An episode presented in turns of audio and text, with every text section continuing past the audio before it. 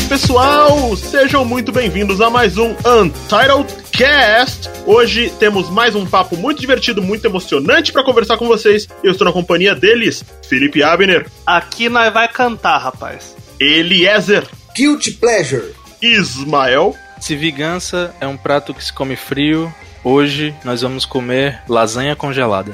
Compra um micro-ondas, caramba! É, lasanha congelada não é exatamente um bom prato. E o com pouquíssima bateria, Leandro. Ruim ou bom? Quem é que decide isso? O Rotten Tomatoes. Hoje a gente vai conversar sobre filmes ruins, mas que no fundo a gente gosta.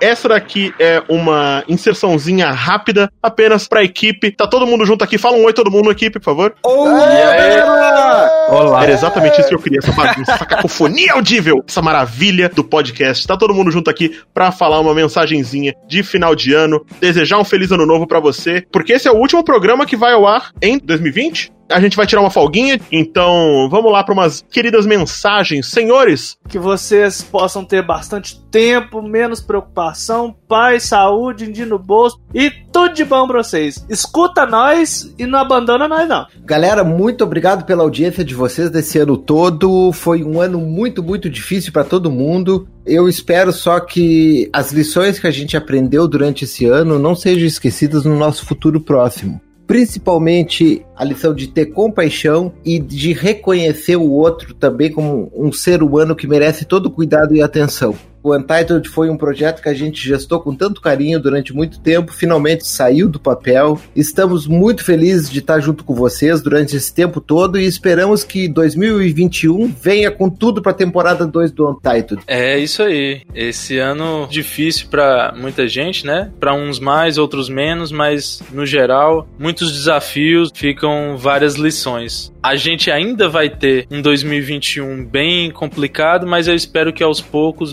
melhore e enquanto for melhorando, vocês escutam a gente e tentam passar por tudo isso, né? Jogando, se distraindo, fazendo o que dá pra fazer no dia a dia. Gente, muito obrigado por todo mundo que nos ouve, que nos ouviu, que nos acompanhou esse ano. Foi o início do nosso projeto, espero que continue por longos anos aí, porque é um negócio que, assim, feito com muito carinho. Fiz grandes amizades aqui com vocês, eu agradeço muito a todos vocês aqui, apesar de pessoas com gostos questionáveis aqui.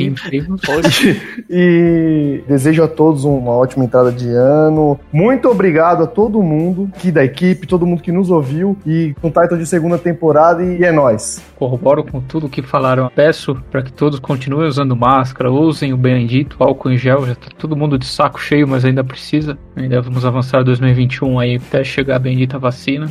No mais, um próspero novo para todos. E hoje a gente tá sem o Zac aqui, que poderia também estar se despedindo do ano com a gente, mas todo mundo sabe o Zac, ele tá num fuso horário completamente diferente. Apesar do Ismael estar num país aleatório que é Fortaleza, né? Xenofobia passou aqui, ó. Olha, eu tenho sangue nordestino, só falo que é outro país, porque, meu, é sério, é um voo internacional pra chegar lá. Tô zoando, mas eu também tenho metade Bahia, metade Ceará. Casei com uma baiana, então assim, eu eu tenho 100% de visto. Olha aí. Todo mundo pizza meio a meio aqui, né? Pois é, mas eu tenho certeza que a mensagem do Zac seria basicamente uma homônima de todos que falaram a mesma coisa, né? 2020 foi um ano pesado, 2020 foi um ano muito difícil pra muita gente. Foi o ano em que eu perdi alguns empregos e que eu comecei algumas jornadas, então eu comecei as minhas lives por conta de 2020 ter me deixado desempregado e a gente começou o Untitled lá em fevereiro. Então, quando o Eliezer falou que a gente gestou esse projeto, foi de fato uma gestação, porque ter sido gravado a primeira edição, que não foi nem com o Gil, e aí depois o Gil entrou no projeto pra editar a partir do programa 3, e a gente já tava gravando, tava numa fúria de gravar muitos programas, a gente tem uma gaveta enorme de programas gravados, justamente porque a gente tava muito animado pra gravar, e antes mesmo de conseguir botar o projeto no ar. Quando o projeto foi ao ar, que a gente começou a ver as pessoas retornando com feedback. Muita gente retorna pra gente no privado e pra falar o quanto tá gostando, o que acha do programa. Isso é muito legal. A audiência do Untitled é uma audiência que tá crescendo aos pouquinhos, de forma frequente, que eu acho que é a melhor forma de uma audiência saudável se criar em qualquer projeto. E eu tô muito contente de ter, em 2020, começado esse projeto com vocês. Foi uma das poucas coisas boas de 2020 para mim, junto com os projetos que eu tô tocando para mudar um pouquinho o rumo da minha vida. E, meu, Untitled entrou aí com uma força muito grande de mudança, de positividade e é aquela alegria da semana poder gravar. Mesmo que a gente não consiga gravar toda semana, a gente tem uma coisa que todo mundo da equipe tá sempre muito animado para gravar. É muito difícil tantos integrantes de um projeto estarem tão animados assim.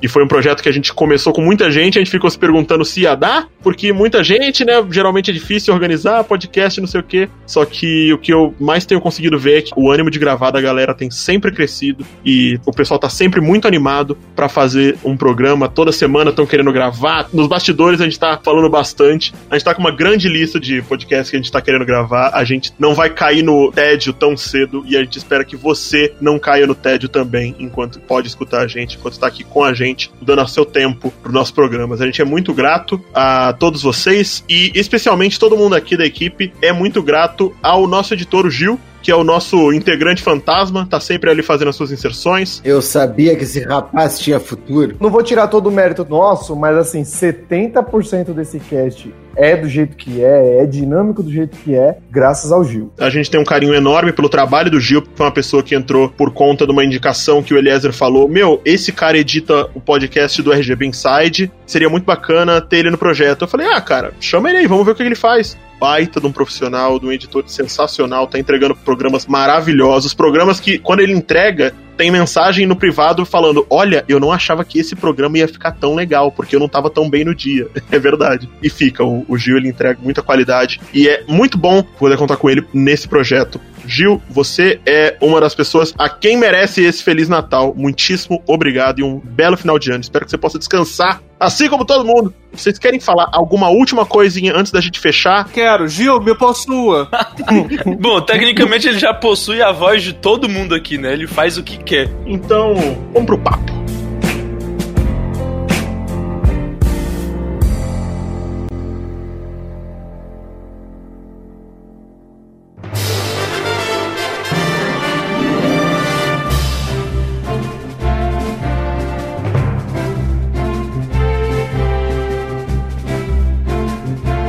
Galerinha, muito rapidamente, o que que vocês andaram jogando, Felipe? Voltei, como sempre, a jogar Kingdom Hearts Birth by Sleep no meu Xbox One. Que delicinha, cara. Nossa, sistema de combinar magias. Adoro. Qualquer jogo que tiver sistema, me recomendo. É bom para jogar antes de dormir, não? Não. Ah, que tá, é o mais- Ah, não. O Birth by Sleep é o de PSP? É, ele mesmo. Só que eu tô jogando naquela coleção zona que tá no Game Pass. Sim, sim, eu tenho instalado ela aqui também. Mas eu tinha ele no PSP, joguei bastante ele. Ah, pra mim é o melhor jogo do PSP. Fácil. Já jogou Final Fantasy Crisis Core? Já. É o segundo melhor pra mim. A gente pode discutir várias coisas, mas não, mas Birth by Sleep é muito bom. Nossa, maravilhoso! De todos os Kingdom Hearts, é o que tem a melhor mecânica. Nossa, eu tô jogando no Critical. Pensa no caboclo que tá passando raiva nos últimos chefes. Ai, senhor. Eu já passo raiva no normal, não dá não. Eliezer, e você, o que que você andou jogando? Eu vi que você andou ressuscitando Dreamcasts, mas tá jogando alguma coisa? Super Mario Brothers 35. Ai, meu Deus Finalmente eu entendi o que, que é o tal do Battle Royale. Não foi com Fortnite, não foi com PUBG, foi com Super Mario Brothers 35. Tô curtindo demais, demais, demais. É, a Nintendo entendeu como é que faz um, um Battle Royale agora, E né? fizeram muito bem. Esse sim eu poderia dizer que é um Souls-like. O que, que o senhor acha? Não, o Souls-like não é tão frustrante. Eu quero ver Demon Souls, não sei mais que. Galera, joguem esse. Olha, ele tá de graça até março do ano que vem. Só exige o Nintendo Switch Online. Peraí, mas ele vai ficar pago depois? Pois é, sabe o que que eu acho? Tá todo mundo criticando tanto. É porque com a Nintendo, só tá fazendo os jogos liberados até tal data. Mas será que de repente chegou lá em março eles não vão largar talvez um outro Battle Royale do Super Mario 3? Pode ser, né? Não, eu não sei, mas agora eu tô curioso. Eu acharia interessante se usassem os gráficos do New Super Mario Bros. e vendessem o jogo. Aí me agradaria. Aí também, eu viu? acho que seria interessante. Poderia ser. Porque eles entregariam com isso um nível técnico maior, né? Mais elaborado, vamos dizer assim. Apesar de que a gente acha ainda legal jogar o Super Mario Bros. antigo, Eu tô mas. jogando demais. Em dois dias já tô passando do nível 30. Caramba. Não, o Eliezer é Dodói. Dormir pra quê? Eu vi uns vídeos de gameplay e eu achei bem. Assim, parece ser bem divertido. Ah, e, e só complementando. Além do Super Mario, eu também voltei a jogar Celeste. Bons Que jogos. masoquista. É exato. Quanto mais você joga, Eliezer, quanto tempo que você não vai no psiquiatra, cara? No psicólogo, assim? Recomendo, recomendo Celeste. É, o Eliezer só tá jogando jogo que você termina as fases com a faca mais perto do pulso, tá ligado? Não dá. Celeste eu larguei, é um baita jogo, mas o gameplay dele é frustrante o suficiente pra que eu largue, tá ligado? Eu não, não, não consigo. Eu sou leite com pera, não gosto. Eu jogo pra me divertir, não pra me estressar. Por isso que eu tô jogando LOL. Ah, meu Deus do céu. Mas eu joguei um pouquinho de Mario 35 também, é legal, é Então divertido. fica a dica aí, galera. Um Battle Royale da Nintendo, o Super Mario. Ismael, o que, que você andou jogando? Três jogos. Um bem tranquilo e curto, pra relaxar mesmo. Persona 5 Dancing in Starlight. Maravilha, joguinho de ritmo. Tô jogando pra ficar mais relaxado depois de jogar bastante o Persona 5. Normal. Que Justo. de curto não tem nada, né? Pois é. Mas eu joguei um pouco também de Genshin Impact. Me surpreendeu, viu? Olha só, a nova Coca-Cola. É um jogo, apesar de ser gratuito, desenvolve uma história e, e combate de ação single player muito competentes e, e bem interessantes, sabe? Dá pra levar tranquilamente o jogo sem gastar nada, só coletando os itens pelo mundo, fazendo as missões e seguindo pela história tranquilamente. Muito legal. Eu cheguei a jogar o Genshin Impact em live e na live foi divertido brincar com o chat do quantos jogos da Nintendo esse jogo plagiou. Sim, Porque ele é muito parecido, em vários aspectos ele é muito parecido com o Breath of the Wild. a ambientação, o visual, O mundo é igual, cara. mecânica de combate. Mas o lance é, esse jogo, ele é um jogo gratuito, que você falaria, beleza, ele é gratuito, onde é que eles vão ganhar dinheiro? Ele é um gacha, então, pô, você vai poder gastar dinheiro para poder jogar na maquininha de, de sorte lá dele. Mas é o seguinte, ele não precisa disso. Ele é um bom jogo sem isso. Não é pay to win. O fato dele ser gratuito e ser muito parecido com Zelda, eu vi muita gente reclamando disso como se fosse uma coisa ruim. Mas eu fiquei pensando, e, cara, é só uma boa opção pra galera que não tem um Switch e não tem a grana pra comprar o Zelda, que pode jogar um jogo desse, tá ligado? poder ter uma experiência que faz alusão a, né? Já que não pode ter a experiência igual, Exato. pelo menos algo aproximado. Foi muito elitista de algumas pessoas falar que o jogo não presta só por causa disso. Eu acho que ele tem muito valor, apesar de ter uma filosofia interessante e diferente. Leandro, o que, que você andou jogando, meu querido? Cara, eu joguei um pouquinho do Shenmue, o primeiro, no PC. Uhum. Eu achei pesadíssimo. E aí? Eu gostei, eu joguei muito pouco. Eu só saí da casa. Pesado o que? A história? Não, pesado a jogabilidade dele, eu achei muito travado. Ah. Não, ele é travadão, tudo e coisa, mas a história, o que, que você achou da história? Não, ainda não engatei na história. Tô muito no O começo. Eliezer tá empolgadaço.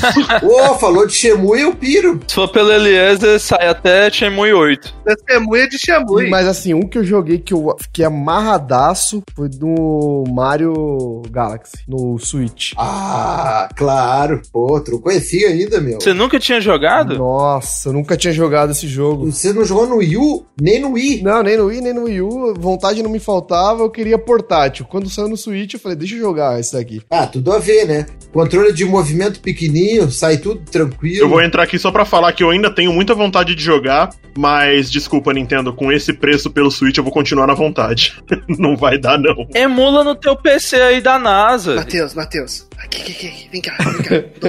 assim. Hum. Coloca a perna de pau, o tapa-olho e seja feliz, meu compadre. Mesmo querendo isso, pra jogar o Super Mario Galaxy sem controle de movimento é difícil. Não, mas no Switch portátil é bonitinho, viu? É bem bom. Não, não, eu, não- eu tava falando da perna de pau ali, Pedro. Fazer rolar perna de pau com o Mario Galaxy é complicado. Não é, não. Não, ele tá falando pra eu piratear no Switch mesmo. Então pronto. Se já tem o Switch, já é meio caminho andado. Só falta o tapa-olho e o papagaio. Atenção, eu não quero levar ban, entendo? Olha, eu não participo. Eu conheço conheço esses caras e tal, mas Exato, eu é, não- então. O ID dele é Felipe Abner. Ô, Nintendo, aproveita que você tá ouvindo a gente aqui, ó. Eu comprei, viu? Demorou de chegar e eu tive que testar de outro lado. Eu tô reclamando do preço só. Eu não. Aham, sei. eu não tive coragem de comprar mídia física, não. Mais de 500 Ah, não, mídia reais. física não dá, não. Mídia física não rola, não, gente. Eu comprei a mídia física pra te lá de poupança. Daqui uns dois anos eu vendo e ganho muita grana. É, talvez. Exatamente, falou tudo. Investidores, não nos abandonem. Vamos lá. Bom, Matheus, Terminei em live Uncharted, o primeiro. E eu vou dizer que eu não esperava. Vamos ver o que um cachista falando do jogo da Sony. Vamos ver. Eu já tinha zerado o Uncharted 4 e gostei pra c... Eu só não esperava que no meio pro final do Uncharted 1 fosse virar um Resident Evil. pera aí, não fala, não fala, não fala, não desesperado. fala, não é spoiler. Spoiler de jogo de 10 anos atrás, né? Meu Deus. É assim, fica, é legal, ele tem até uma explicação mambembe, mas é uma explicação. Mas eu fiquei tipo, gente, eu tava na live, eu gosto de falar, eu converso, troco ideia. Eu tava calado, trincado, porque. Mas no 2 é mais ainda, viu? Ah, tem isso no 2 também? No 2 tem uma viagem bem louca. Ah, spoiler. não, não, não, spoiler. O 2 até nisso é melhor que o 1. Ah, Oh, no 4 não tem aquela parte da. Ah, que parte da. Estou confundindo com o Tomb Raider, desculpa. Não entendi absolutamente nada do que acabou de acontecer. Pra quem reclama que Genshin Impact é igual o Zelda, não pode falar nada de Tomb Raider e Uncharted. Meu Deus. O que acontece no Tomb Raider e Uncharted é que o Uncharted renovou, o Tomb Raider foi lá e usou da fórmula que o Uncharted tinha criado pra criar um jogo parecido. E é bom, os dois são legais. Mas aí volta lá no Atari. Não seria tudo Pitfall, na verdade? Ah, não. E os nossos filmes bons que todo mundo considera ruim. Não é filme ruim que a gente considera bom? Ou ao contrário. É, esse é o papo do cast, é pra lá que a gente vai.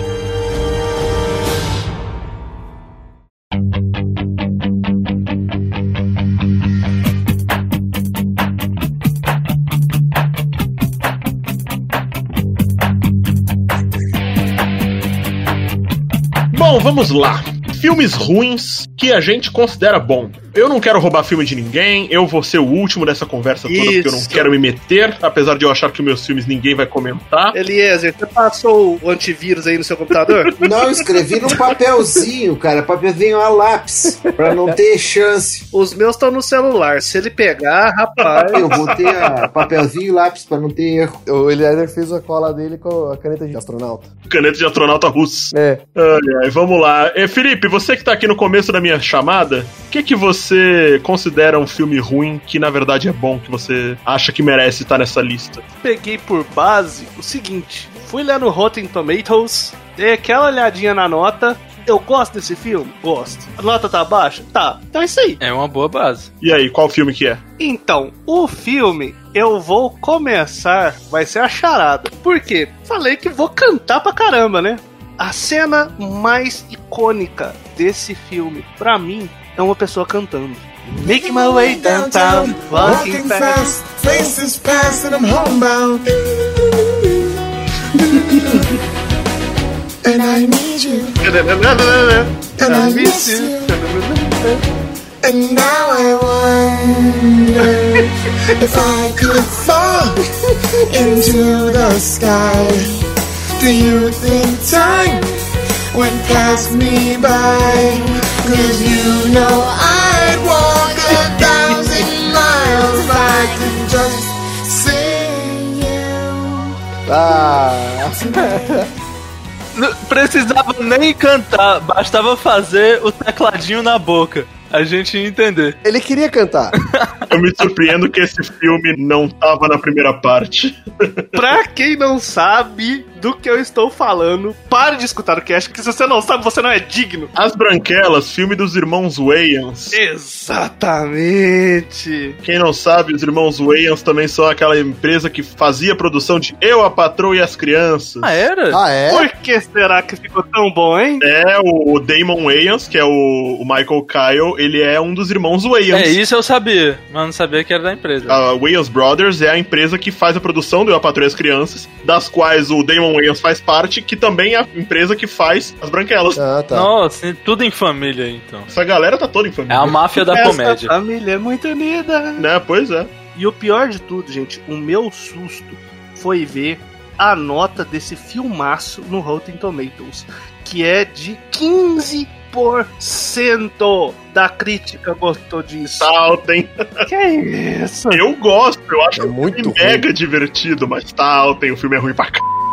É muito não, ruim. gente, não Mas ruim, é que não. tá, as branquelas, por ser tosco como é, Ele não é crível. é justamente bom por ser tosco, ridículo, acaba sendo Ei. engraçado, então é bom, não? Assim, eu acho que ele melhora consideravelmente porque a dublagem enlouqueceu. Então a gente adora esse filme dublado. Ninguém lembra desse filme legendado em inglês, tá Eu ligado? nunca assisti legendado. Apesar de que as piadas dele em inglês também são relativamente engraçadas. Só que o filme dublado ele tem uma loucura que só é, é própria dele, tá ligado? Pra mim, uma cena icônica é aquela da discussão das branquelas com as meninas. Sua mãe é tão velha que ela solta leite em pó. Aí ela solta o leite em pó assim na mão. Caramba. Tô reassistindo o Dr. House junto com a minha esposa, né?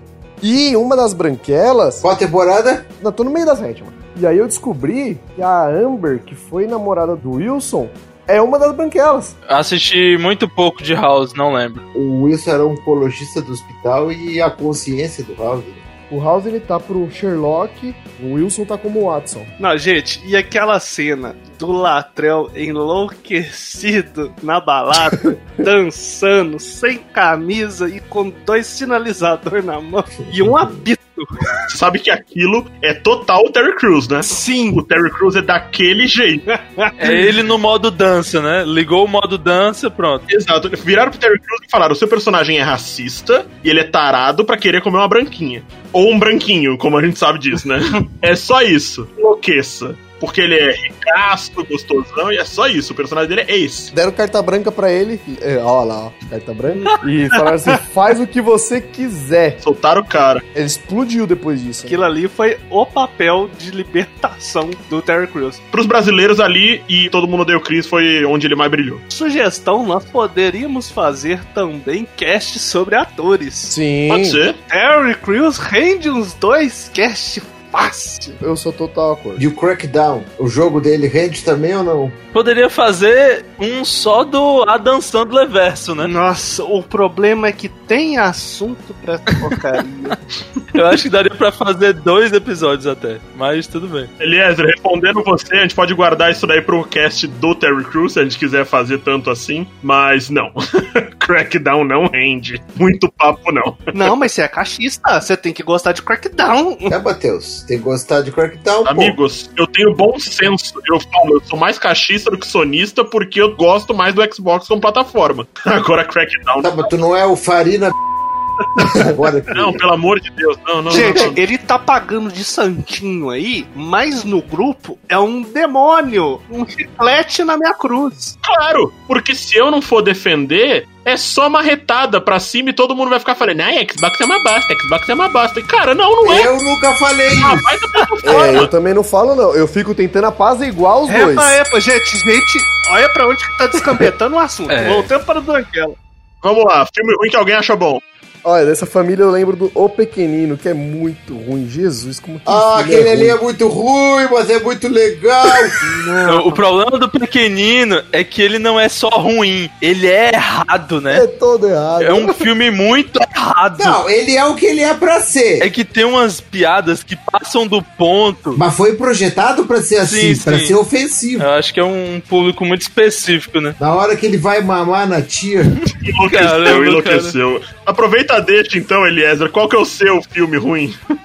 Olha, pelos poderes de Grayskull.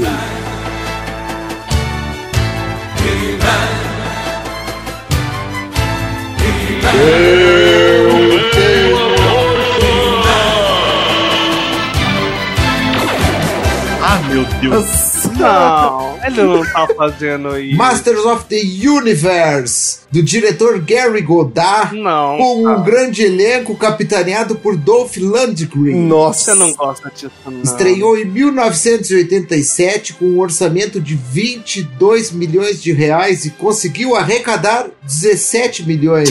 Um prejuízo de 5 milhões de dólares em 1987. Ainda arrecadou dinheiro demais. Eles conseguiram gastar isso tudo naquela porcaria. Jesus. Olha o Sr. Super Mario falando aí, ó. Metade disso foi pro Dolph Lundgren, vai? Olha, o Masters of the Universe foi um dos primeiros filmes onde eu vi a consciência ecológica incluída no filme. Quando eles chegam de Eternia, eles encontram ossos de uma costeleta de porco. E a menina que tava junto com o Dolph Lundgren vira e fala pra ele: Olha, parece ossos. Será que eles comem outros animais? Naquela época eu achei aquilo ali despropositado, mas hoje em dia eu entendo perfeitamente. Como se a garota fosse vegan? Vegetariana. Como se fosse vegetariano. Ah, É bárbaro, né? Pra você ter necessidade de comer outro animal, você é uma civilização muito atrasada. é. Que civilização é a sua que não cria a própria comida de forma natural, sabe? Eliezer, achei que você ia falar que é consciência ambiental porque eles não gastaram papel com roteiro naquela porcaria. Você tá de sacanagem. É, teve problemas. Meu! Teve problema também de continuidade. O, o filme, ele é todo errado. O problema de continuidade foi quando o diretor chegou e falou: Quero fazer um filme do He-Man. E aí alguém falou: Continue com essa ideia. Ah, eu pensei que o problema de continuidade foi que o primeiro era tão ruim que não quiseram fazer o segundo, né? Courtney Cox tá nesse filme. Isso foi um acerto. Quê? A Mônica de Friends, ela faz parte do filme e foi um dos primeiros papéis dela no cinema. Ela devia ser uma adolescentezinha, né? Ela representava Julie Winston. Ela tá com muita sorte que a carreira dela não foi destruída aí e foi destruída depois de. Muita sorte mesmo, viu? Meu, e também tem o James Tolkien, que ele era o diretor lá do De Volta para o Futuro. Diretor da É escola, o diretor da beleza. escola, é. Era um filme assim que ele teve um orçamento vultuoso pra época. Bom, a gente tá falando de, de 33 anos atrás.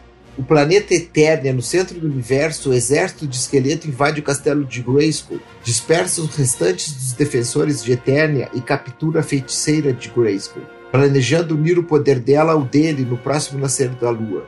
O arco-inimigo de esqueleto, guerreiro He-Man, mentor e sua filha Tila, resgatam Wildor das forças do esqueleto. Só que eles, depois disso tudo, eles acabam parando no planeta Terra. Pararam pra abastecer, ficaram presos aqui mesmo. Eu gosto que nessa época os filmes eles tinham que ter. um- Assim, foi um orçamento gigantesco? Foi. A gente vai fazer o filme, teoricamente, um outro planeta que vai precisar de cenário? Não. Não. Fazer na Terra pra cortar gasto, tá ligado? E aí, cara, sempre dava merda. E o que, que é aquele bichinho, aquele anãozinho peludo que to- tinha aquele bagulho que tocava, parecia um piano? É o Wookie. E o Rock. Ewok, isso, obrigado. Depois de Star Wars, todo filme queria ter um Ewok, né? Brinquedo. Sei E lá. todo filme queria ter um anão peludo, né? É, e vou contar uma curiosidade pra vocês. O filme Mestres do Universo, ele se baseia, pra quem não conhece, no He-Man. E o He-Man, ele só existiu porque a Mattel tinha feito uma carga tão, mas tão grande de personagens, de bonecos, de action figures do Conan, que eles achariam que iam vender adoidadamente. Só que aquilo o Conan encalhou. O que, que aconteceu? Os executivos da Mattel solicitaram para um produtor de desenho animado um novo personagem, um novo herói, com as mesmas características do Conan, só que loiro. Daí nasceu o He-Man. E que dava conselhos no final, né? Na história de hoje, o esqueleto estava procurando um atalho, um caminho rápido para riquezas e poder. Talvez vocês conheçam gente assim, sempre à procura de um caminho rápido para chegar na frente de todo mundo. As pessoas que têm sucesso são aquelas que trabalham pelo que querem. Por isso, não se enganem com aqueles que dizem que conhecem o jeito rápido. Não se deixe enganar. A maneira certa é a melhor maneira. Até mais tarde, minha gente. Meu, esse filme é muito errado, porque o roteiro é ruim. Aí chamaram quem? O Dolph Lundgren, que é horrível. Fazer o He-Man. Esse filme não ia dar certo. Era tipo o Arnold Schwarzenegger no início de carreira, né? Parecia um robô. Não, é tipo o Arnold Schwarzenegger até hoje. né? Arnold Schwarzenegger like. Mas pelo menos ele é um bom robô, né? E, gente, a avaliação desse filme no Rotten Tomatoes é 17%. Parabéns. Tá melhor do que as branquelas, hein? Meu Deus. tá melhor do que um dos meus filmes. Não, mas do jeito que o Eliezer tá falando, nem parece que nem ele gosta, velho. Não, eu gosto do filme porque eu era um fã do He-Man, eu tinha brinquedo do He-Man, assistia sempre o desenho. Ai, Você ai. pode saber que o filme é uma merda e, e gostar dele ainda assim. Sim, sim. Acho que a premissa desse programa é isso. Tá aí o filme de World of Warcraft pra comprovar essa tese. Ruim, ruim, eu acho que ele não chega a ser. Acho que ele, mediano. É, ele é bem medíocre. Eu, como não sou fã da franquia e nunca joguei nenhum jogo, eu achei satisfatório. Agora, talvez pra alguém que já conheça bem a história, perceba vários defeitos que uma pessoa que não conhece não percebe, né? Não sei. Não, quem é fã odiou. Nossa, amigo meu que joga tem o quê? Uns 10 anos. Eu falei assim, meu Deus, eu queria sair do cinema arrancando meus olhos. Tem um primo meu que é fã da franquia, jogou desde o primeiro e odiou também, mas pra mim foi ok. Ou agora bota o Ismael pra falar a qualidade dele. Vamos lá, Ismael, qual que é o seu? Eu tava em dúvida, mas eu acho que vai dar pra falar pelo menos dois, então vamos começar com o menos ruim. Aí quando eu disser qual é, apesar dos filmes anteriores terem sido interessantes, esse continua bom pra mim, só que de uma forma diferente. Porque me faz rir muito, mesmo não sendo exatamente um filme de comédia. Batman e Robin.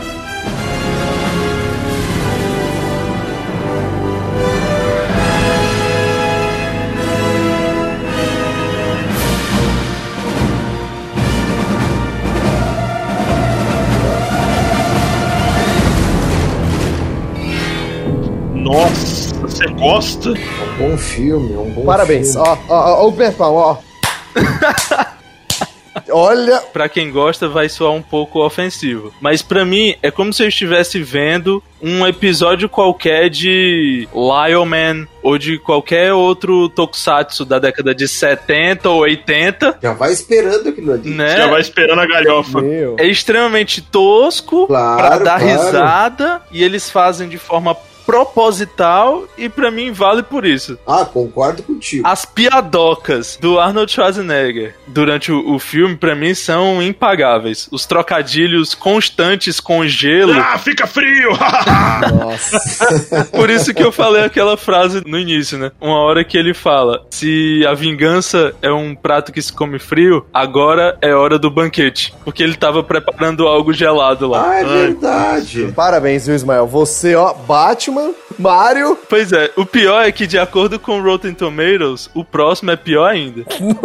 Eu tô com algum medo de vocês. Mas sério, o problema é que chamaram tanta gente boa, assim, em outros filmes, pra esse filme e fizeram tão ruim, é inacreditável. Tipo, Uma Thurman, que anos antes tinha feito o excelente Pulp Fiction. Anos depois vai fazer o excelente Kill Bill. Pois é. Aí, George Clooney, que eu acho que na época não tinha tanto destaque assim, mas anos depois. Não, pô, ele tava fazendo o IAR nessa época aí. Ou ele tinha acabado de sair do IAR. Foi o papel que projetou ele. Que era uma série de hospital, não era isso? O George Clooney só fez o Batman porque ele tinha feito o IAR. Claro, ele tava no auge. Então, só que aí ele ficou maior ainda, né? Depois. Não sei. Não é por causa de Doug Hauser que a gente vai botar o Doug Hauser pra fazer o Batman também, né?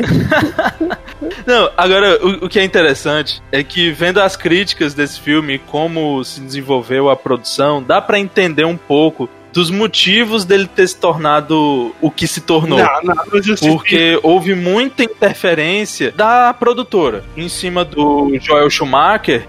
E saiu aquela merda. Mas precisava? Porque se deixasse esses caras sozinhos, ia fazer pior. Não, mas é que tá. O Joel Schumacher chegou a dizer em entrevista que pretendia fazer um filme mais sério. Mais sério até do que os anteriores. Hum. Não, não, não. Só que o- os produtores não concordaram, acharam que ia ficar sério demais e disseram que tinha que aliviar mais porque eles queriam vender brinquedo. Aí eles fizeram a Feira da Fruta. E nessa de vender brinquedo, eles acabaram exagerando. Mas assim, o Batman era tratado dessa maneira na TV e no cinema. Ele passou a ser tratado, levado a sério agora nos últimos filmes. Justamente. Foi só Porque a galhofa. década de 60 teve aquela série do Batman que era só galhofa. Muito bem lembrado. uma topeia escrita na tela.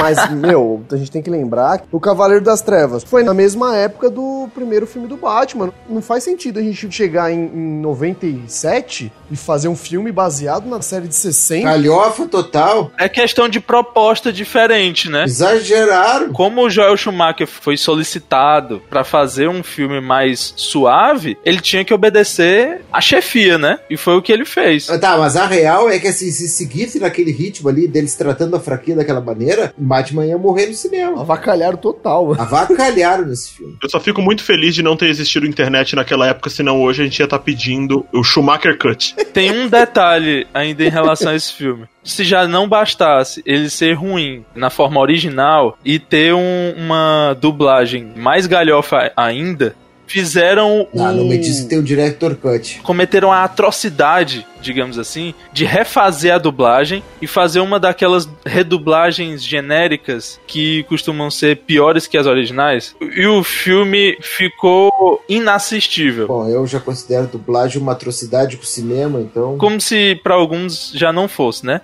Mas pelo menos a dublagem original da época era ok, cumpriu o seu papel. Já a dublagem que fizeram nos anos 2000 e lá vai pedrada, assim, pra lançar em DVD, refizeram de uma forma completamente inaceitável. Aí você muda pro inglês mesmo e segue em frente. Muda pro inglês já é ruim o suficiente, você não precisa piorar, né? A dublagem se tornou inaceitável porque o filme também não é os aceitáveis, né? É, mas você vendo, você en- entende. Porque pra quem consegue ver e gosta desse filme, acha engraçado. Mas até pra quem gosta dessa porcaria gigantesca, quando vai ver na redublagem, não dá. Não tem jeito. Acabaram de estragar o que já era impossível estragar mais ainda. Antes era ruim, mas era divertido, agora só tá triste. É nesse nível mesmo. Então, Leandro, qual que é o seu filme? Gente, ó, eu já vou falar isso daqui, que eu tava com ele na cabeça. Se você tá sentindo vergonha, fala sério. Vai na confiança, que dá certo. Quanto pior, melhor. Eu vou falar isso daqui porque, como me roubaram da outra vez a minha escolha, eu vou falar isso aqui porque eu sou fã e eu quero service. Abraço aí pro Érico Borgo. The Amazing Spider-Man 2. Boa, garoto.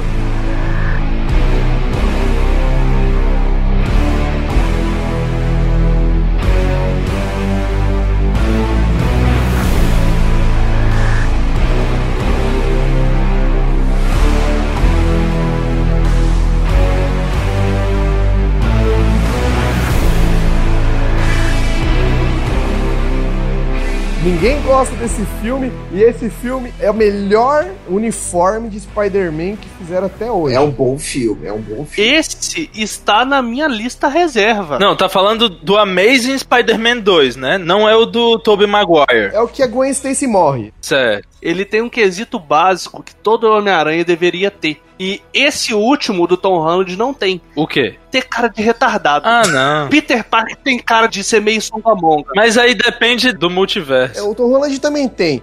O pior pra mim desse filme é o Eletro antes de ter poder. Porque de resto, o filme pra mim não é tão ruim quanto o pessoal fala. Porque quando ele ganha poder, ele junta os dentes, faz todo sentido, e a gente fala, ah, tá bom. Porque o dente, junto com a eletricidade, né, magnetizou, um atraiu o outro. Ah, é verdade. Um é Polo Sul, outro é Polo Norte, né? Esse filme, ele parece uma cruza de Telecine Cult com Sessão da Tarde. Cara, eu gosto desse filme. O filme ele é, ele é bem dinâmico, assim, as cenas de ação são muito boas. Ele tem vários easter eggs. O uniforme tá impecável. A cena dele com o chapéu de bombeiro é muito.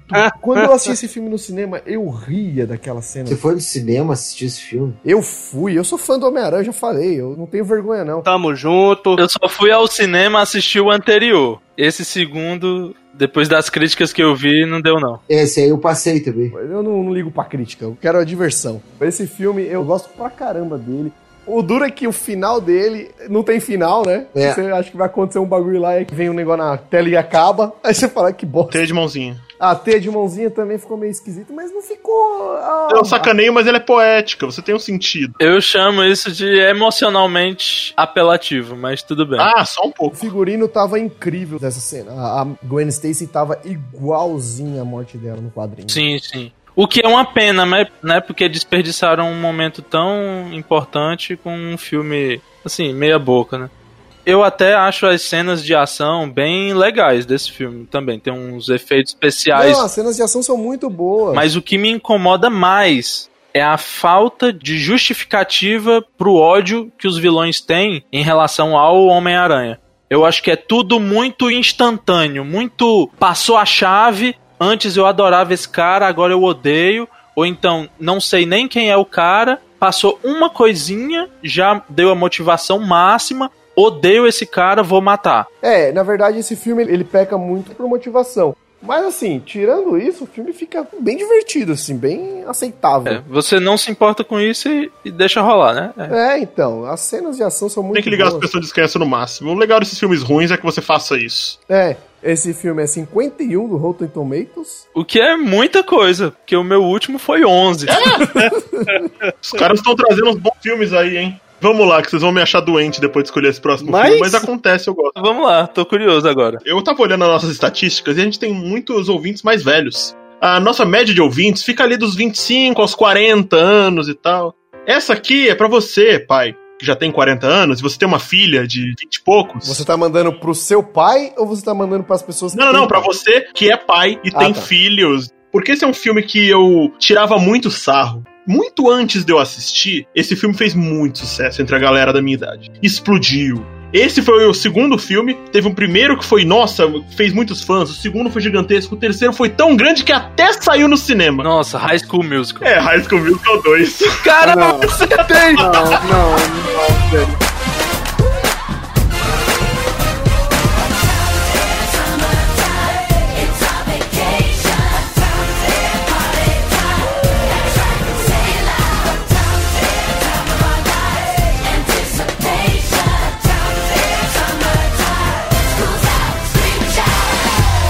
Fazendo aqui? Eu assisti esse filme a primeira vez ano passado. E eu já achava ele muito ruim. Eu sempre tirei sarro das meninas da minha sala, que era, ai, High School Musical, não sei o quê. E tinha Nossa, rixa, High cara, School não Musical. RBD, eu sempre tirava sarro disso. Musical desse tipo não dá, cara. Esse filme calhou bem na época que eu comecei a ter TV a cabo. Então eu tinha Disney Channel e aí eu não assisti High School Musical na época, que fique claro. A primeira vez que fui assistir High School Musical foi ano passado, no meu projeto de assistir mais filmes, que a minha mulher falou: eu era muito fã de High School Musical, a gente vai sentar e vai assistir. Então isso foi por amor. Sério? Eu te entendo perfeitamente. Eu tenho o box do Crepúsculo. Meu Deus do céu. Não, não, esse tipo de droga eu nunca usei. Não, eu tô triste, velho.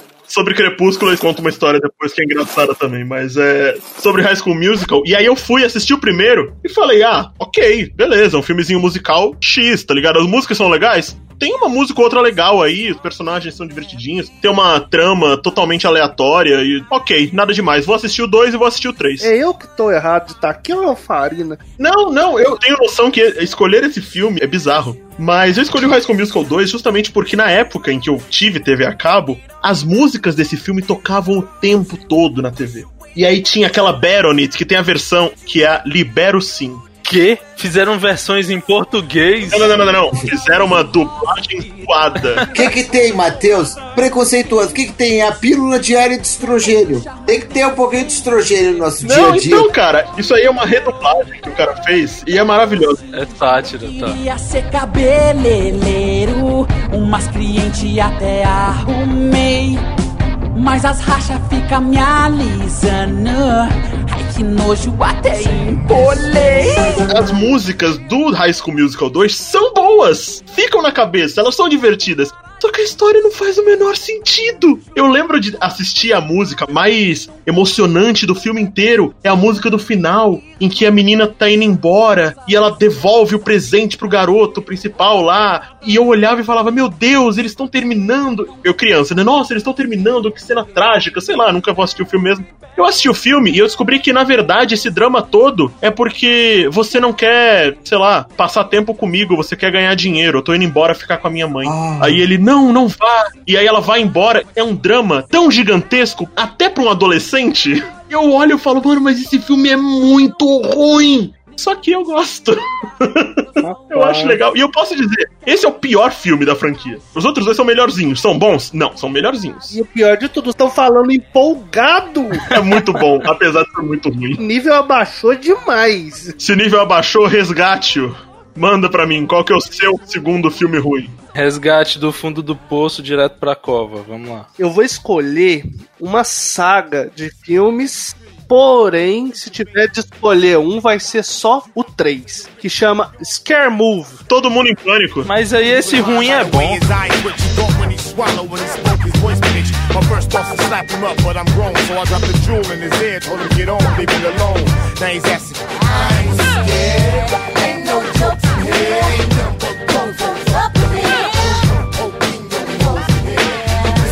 Esse é ruim de propósito. Filhão, 35% no Rotten Tomatoes. Filme, produção de Charlie Sheen. Gente, pra eu rir num filme é difícil. pra eu dar uma gargalhada é quase impossível. Pra eu ter uma crise de riso e não parar é só no Scary Movie. Tem uma parte no 3, a galera tá escondendo dos ETs. No 3 é ET? Tem, tem vários ETs. No 4 também, mas no 3 é invasão alienígena. É zoação do filme do Eminem. E sinais também, muito bom. Nossa, demais. É o que mais zoa é com sinais. Só uma pergunta, é no 3 que tem aquele rapper branco? Exatamente. Tem a zoação do Eminem, que é a zoação do 8 Mile, que na hora que ele vai comemorar, ele bota a touca e fica Ku Klux Klan, tá ligado? Ai, caramba. E na hora que ele tá com a família dele, que eles falam com ele, desanimam ele, vocês me odeiam porque eu sou negro. E o cara é mais branco do que eu sou, velho. É, pois é. Porque ele quer ser rapper, né? Exato. E a família é a zoação com o filme dos sinais, porque ele é o irmão lá, o, o irmão maluco do Mel Gibson. O Michael Jackson aparecendo no quarto da menina, velho. Meu Deus do céu. É, esse filme eu gosto, esse filme eu gosto. Mas eu ainda gosto mais do 1 e do 2. o 3, ele consegue ter o dom do esculacho. Gente, eu melhoro, o patamar sobe quando eu falo. Não sou igual esses caras que invocam Super Mario, eu fico indignado. Seu filme é engraçado, é legal, bacana, mas. Ele é ruim, mas ele é bom. A proposta é filme ruim que eu gosto. Esse filme ele é ruim de propósito. Os meus filmes estavam tentando. Quando é ruim de propósito, não é tão ruim assim, né? Esses filmes que vocês estão falando, é impossível alguém gostar, velho. Quem que gostou desse Power Ranger, velho? Ninguém. Ninguém assistiu. Não, muita gente. Esse Power Ranger na época foi a infância de muita gente. Ai, que nojo. Ah, e Eliezer, manda aí, qual o seu segundo filme? Olha, meu segundo filme até tem uma peculiaridade, porque assim, ó, a nota dele no Rotten Tomatoes até não é mal, ele tem 69%, Ah, filmaço. mas o remake dele de 2018, talvez pelo fato de ser um filme que faz apologia à violência, mas também tem seu lado engraçado. Eu tô falando de Dead Wish, Desejo de Matar.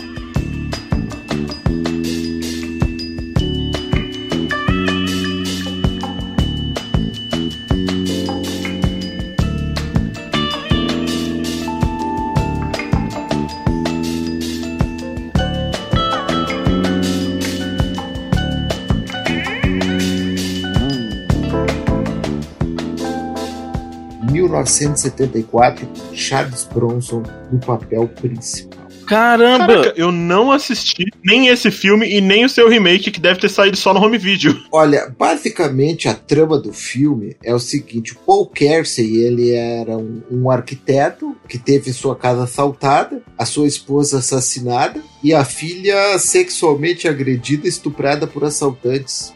A partir daquilo ali, ele muda completamente, ganha de presente uma arma, um revólver 32, começa a fazer aulas de tiro e a partir dali ele vira um vigilante. Ou seja, como diz o próprio cartaz do filme da época, ele é o júri, o juiz e o executor.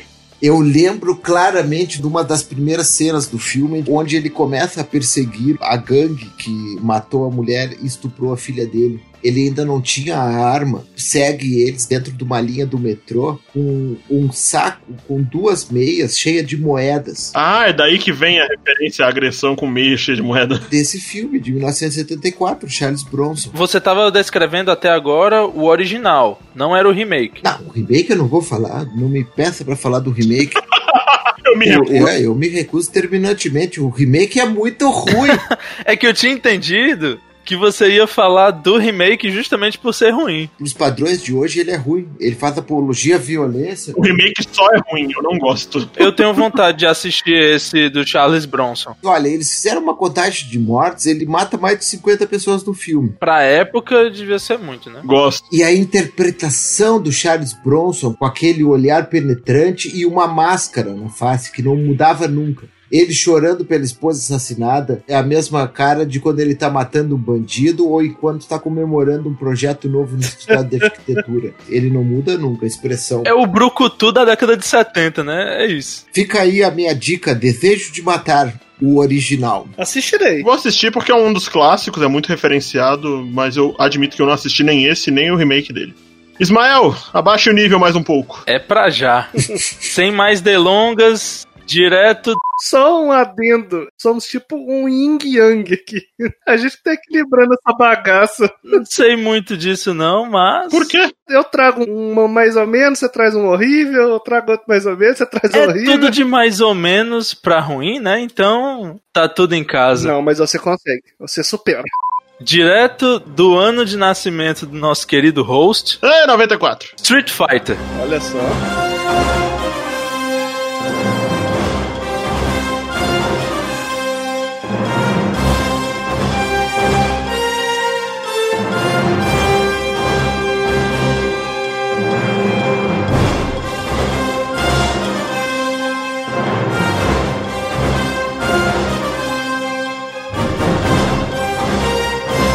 Aquele filme com o João Cláudio Van Damme. Isso, com o Jean-Claude Van Damme, que nas sessões de filmagem dava muito trabalho, bebia, não queria filmar. Chegava cheiradaço.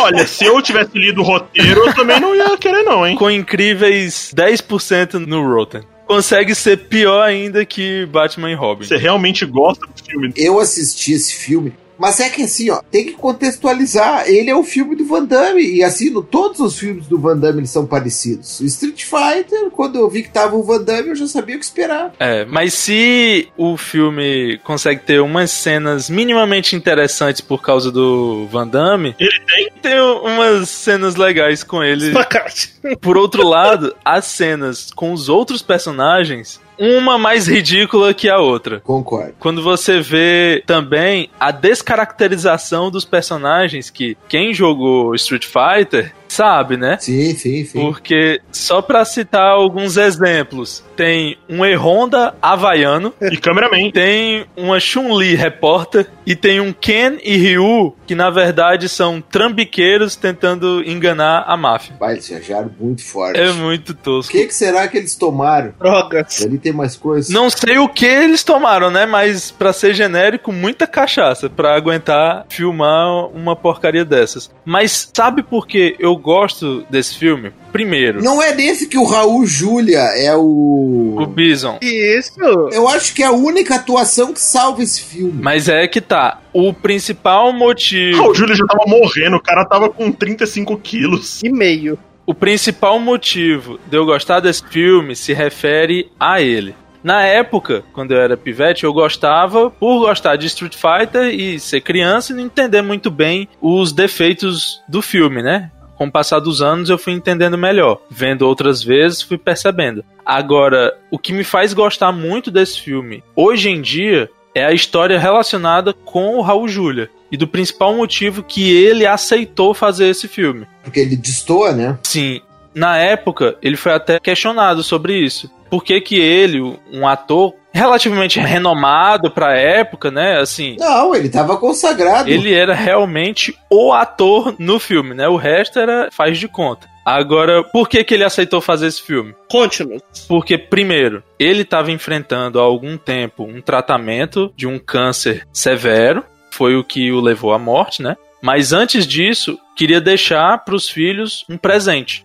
Ele via que os filhos se divertiam muito jogando Street Fighter e ele queria deixar para os filhos um filme dele fazendo um personagem de um jogo de videogame. Rapaz. Agora só me deu mais raiva dos roteiristas. De um lado a gente tem Raul Júlia com Street Fighter, do outro a gente tem Chadwick Boseman com Pantera Negra. Tá bom, parabéns. Pois é, são épocas diferentes, né? Cada um pode fazer o o que conseguiu. Mas se toda a atuação de todos os outros atores é sofrível, o Raul Júlia pelo menos se esforça pra fazer o melhor em cada cena. E olha que ele teve que parar um tempo pra se recuperar um pouco, voltou. Uma coisa que eles fizeram na época foi reduzir a quantidade de cenas com ação. E pra não pegá-lo pior ainda na doença, né, que tava o deixando cada vez mais debilitado, mais magro e tudo mais, fizeram as cenas de ação todas logo no início, É. Pra que ele pudesse fazer e depois só complementar. E ele tem muita ajuda de guindaste, né, Pra levantar o corpo dele, fazer aquelas manobras dos golpes do jogo e tudo mais. Mas assim, ele tentou. Se o motivo dele foi esse, dar algo pros filhos lembrarem dele, pra mim já foi motivo suficiente e pra mim isso é um motivo pra gostar do filme, como uma grande homenagem de um pai aos filhos. Pô, Deu até uma dorzinha no coração É, agora. parabéns, você me fez gostar um pouquinho de Street Fighter, o filme, só por causa dessa história. Também me rendi a esse filme depois dessa história. Eu vou até reassistir ele com outros olhos. Eu também. Eu quero, vou prestar atenção.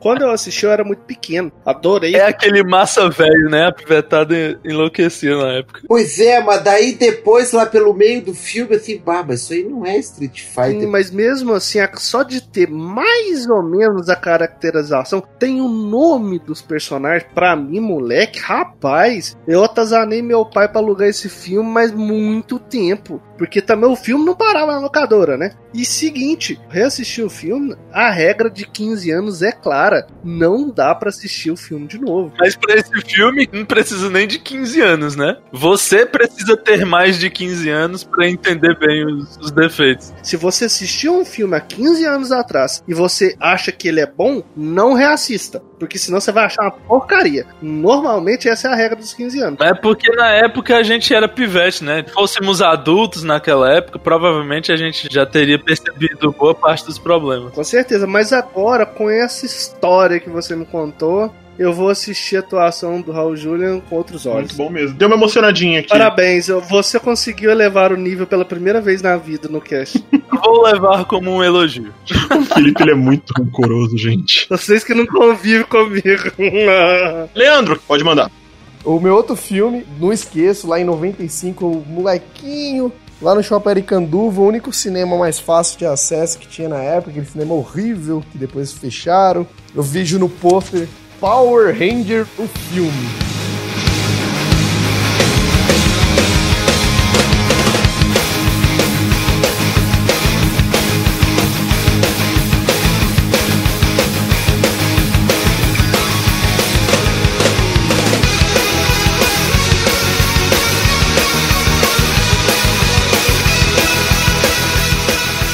Filme é ruim demais.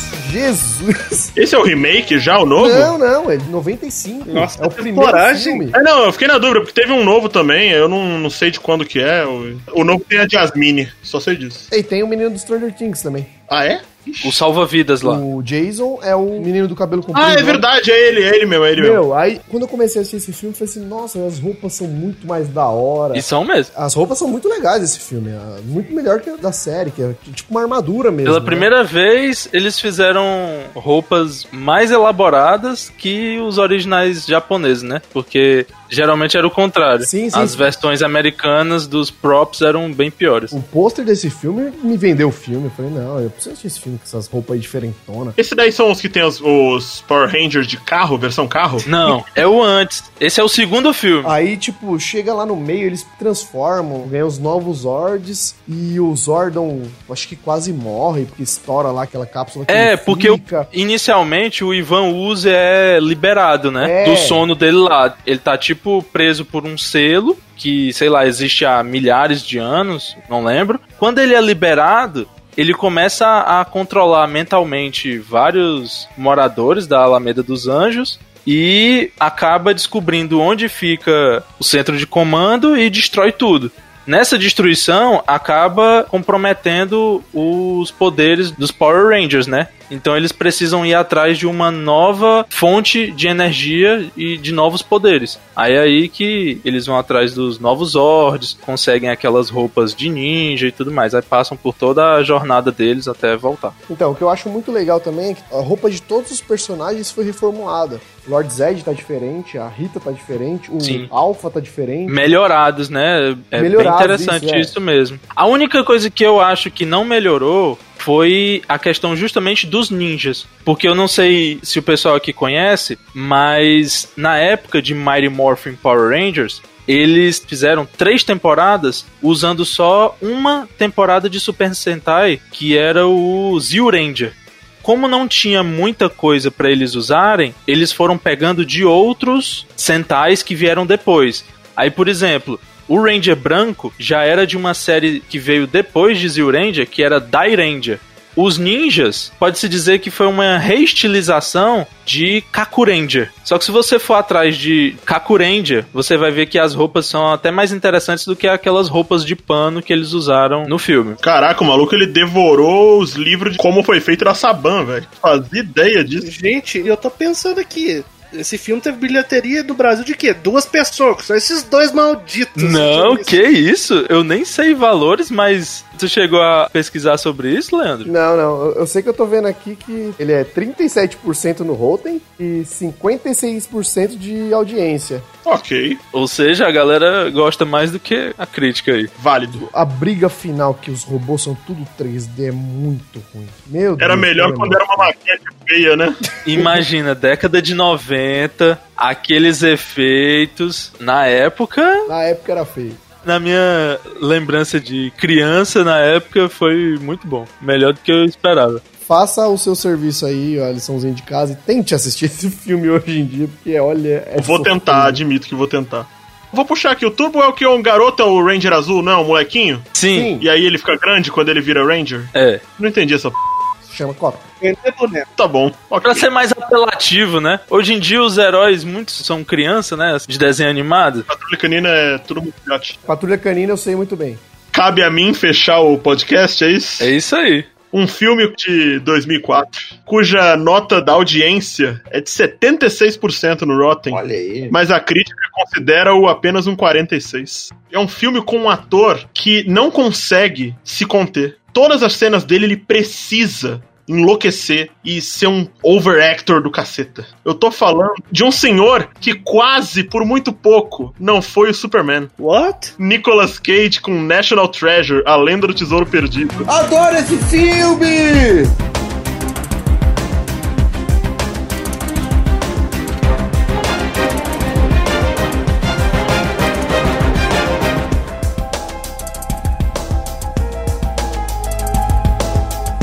É muito bom, Matheus! Que reação é essa do Eliezer, gente? É muito Meu Deus. bom esse filme! p***. Alguém acalma o velho. A chave pro tesouro tava na Declaração de Independência. E a gente tem que roubar a Declaração de Independência. Isso é O genial! passeio por Washington dos descobridores americanos. Cara, o filme é muito bom, pô.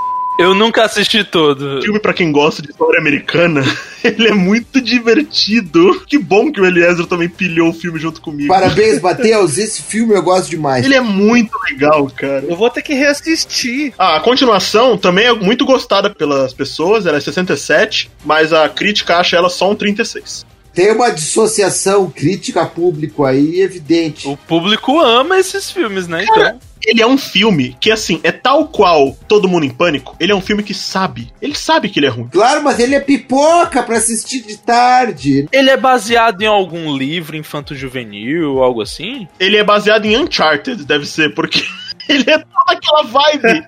Eu realmente não sei se ele é baseado em alguma coisa. É porque pelo título e por outras características parece muito com filme baseado em livrinho pop, sabe? Cara, eu sei que eu acabei de assistir aquele filme e saí com má vontade de jogar Tomb Raider ou Uncharted.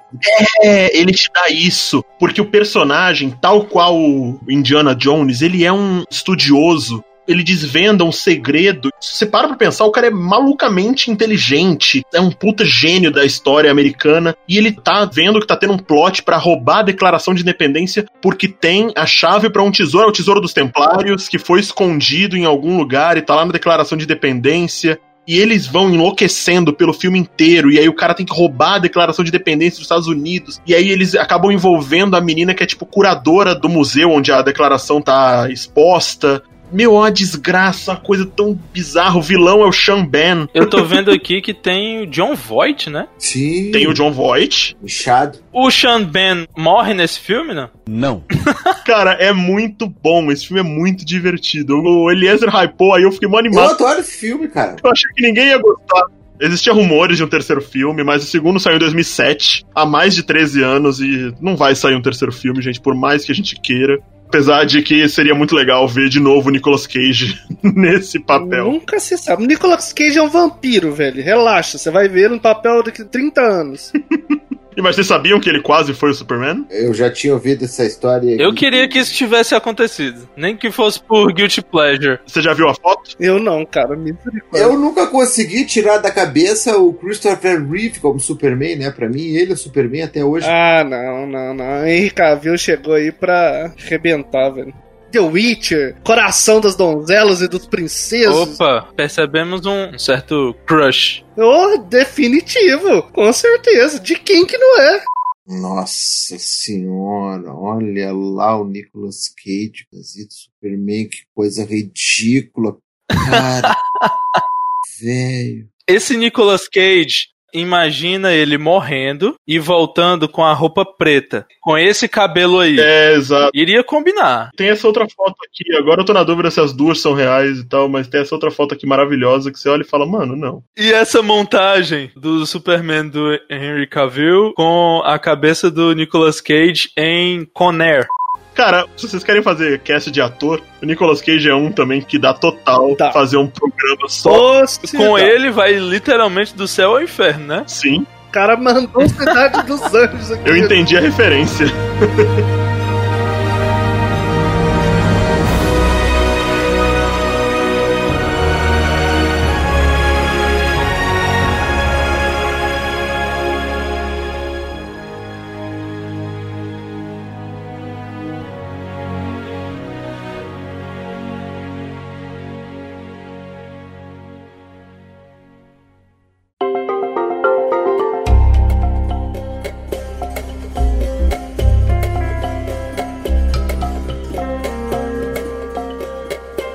Mas e você, querido ouvinte, depois de buscar Nicolas Cage Superman no Google, você agora também deve estar com a sua lista de filmes pulando pra falar. Quais são os seus filmes ruins, quais filmes você acha que a gente não falou. Deixa aí nos comentários pra gente. Você concorda que High School Musical 2 é um bom filme ruim? Ou é só ruim mesmo? Se o ouvinte não desistir da gente depois desse episódio, rapaz, pode virar patrão. Desiste não, nem que seja por pena. Fica aí, continue escutando, vai ter coisa boa depois. Exatamente. Você consegue nos encontrar nas redes sociais, Twitter e Instagram. Estamos na arroba UntitledCastBR. Eu sou o Matheus Farina com TH, é arroba Matheus Farina no Twitter, no Instagram e faço lives na Twitch em twitch.tv barra. Felipe! Felipe ABN em qualquer rede social, quer dizer, quase qualquer rede social, né? Tem alguns que a gente fica quieto. Também estou streamando, mas ainda vou resolver qual vai ser o nome do canal, porque véi da touca tá estranho ainda. Seria pior se fosse o velho do saco, aí você seria temido por todos. Exatamente. Eliezer, qual que é as suas redes sociais? Arroba ele Ferronato no Twitter. Ismael? Minha principal rede social, Instagram, é Não, arroba, não, não, você não merece, não. Depois desse arroba edfênix. E o Leandro, que teve que nos abandonar mais cedo por uma questão elétrica, faltou eletricidade na bateria dele. A arroba dele é arroba leandro.soares85, Tem o canal do filho dele também. canal do Nicolas Canal do Nicolas Dini. Aprendi a fazer gelatina divertida. Altas receitas, muito bom. Muitas receitas boas, receitas que eu endosso. É isso, galera! Beijunda! Valeu! Até mais, tchau!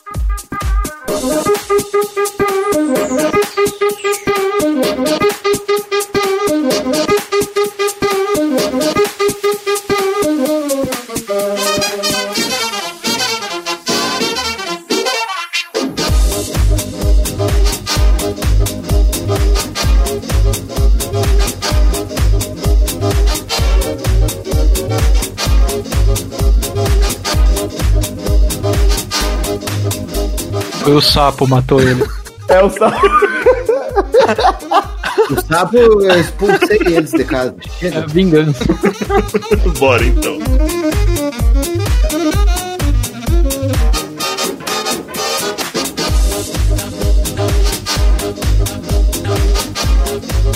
O Felipe foi embora, velho. Felipe, se você estiver aqui presente conosco, por Tô favor. aqui, eu tô aqui. Beleza, Voltou. Só pra saber se tu tá gravando já. Tô. Beleza, Eliezer tá gravando? que, que é isso? Sua cadeira rangeu. Eu não sei se você tá gravando. Aqui a gente chama isso de visagem.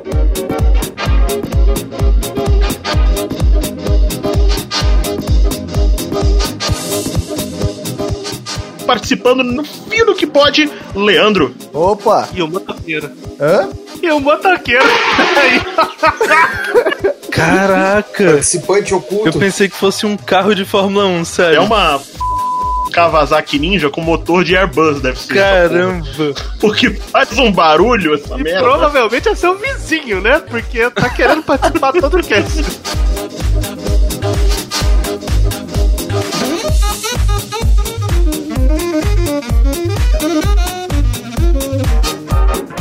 Vamos gravar sobre futebol americano dos anos 60. Quê? Vamos, vamos. porque- Vamos falar sobre FC? Vamos falar. Vamos, vamos falar. Eu moro bem pertinho até da UFC, o campus. Olha aí, ó, o Ismael tá aí do lado, cara. Universidade Federal do Ceará. É isso que ele tá falando.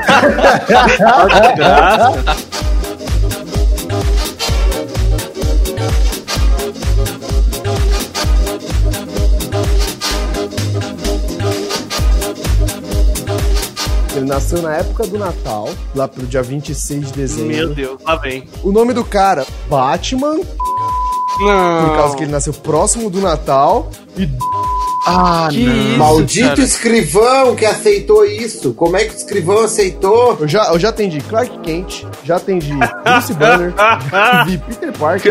Peter Caramba! Parker é massa. Não é um outro, não, é vários. Pedro Estacionamento. Vou batizar meu filho assim.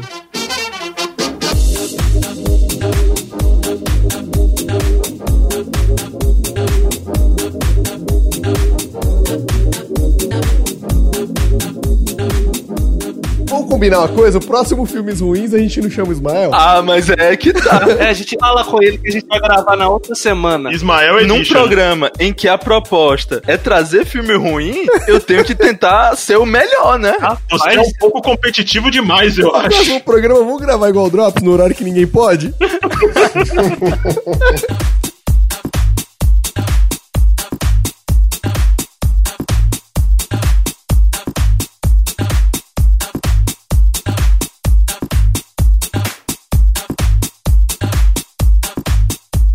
Falando em patrulha canina, eu vou deixar pra você que é pai, vou deixar um raciocínio aqui. Será que os profissionais da patrulha canina são todos filhotes porque é uma profissão perigosa e eles não sobrevivem até a idade adulta? Nossa, travou minha, meu cérebro, eu não sei. Matheus, comentei contigo que tu andava meio pai. Vamos fazer os exames, Matheus. Vê se tá tudo bem contigo. Por quê? O que, que eu fiz? Agora veio com essa. Não, eu vi essa na internet há um tempo atrás. O Eliezer é masoquista, Farina tem sérios problemas cognitivos. E tá pálido. E o Ismael com esses filmes. Gente, é um pacotão. Vocês vão conseguir um descontão se os três juntos.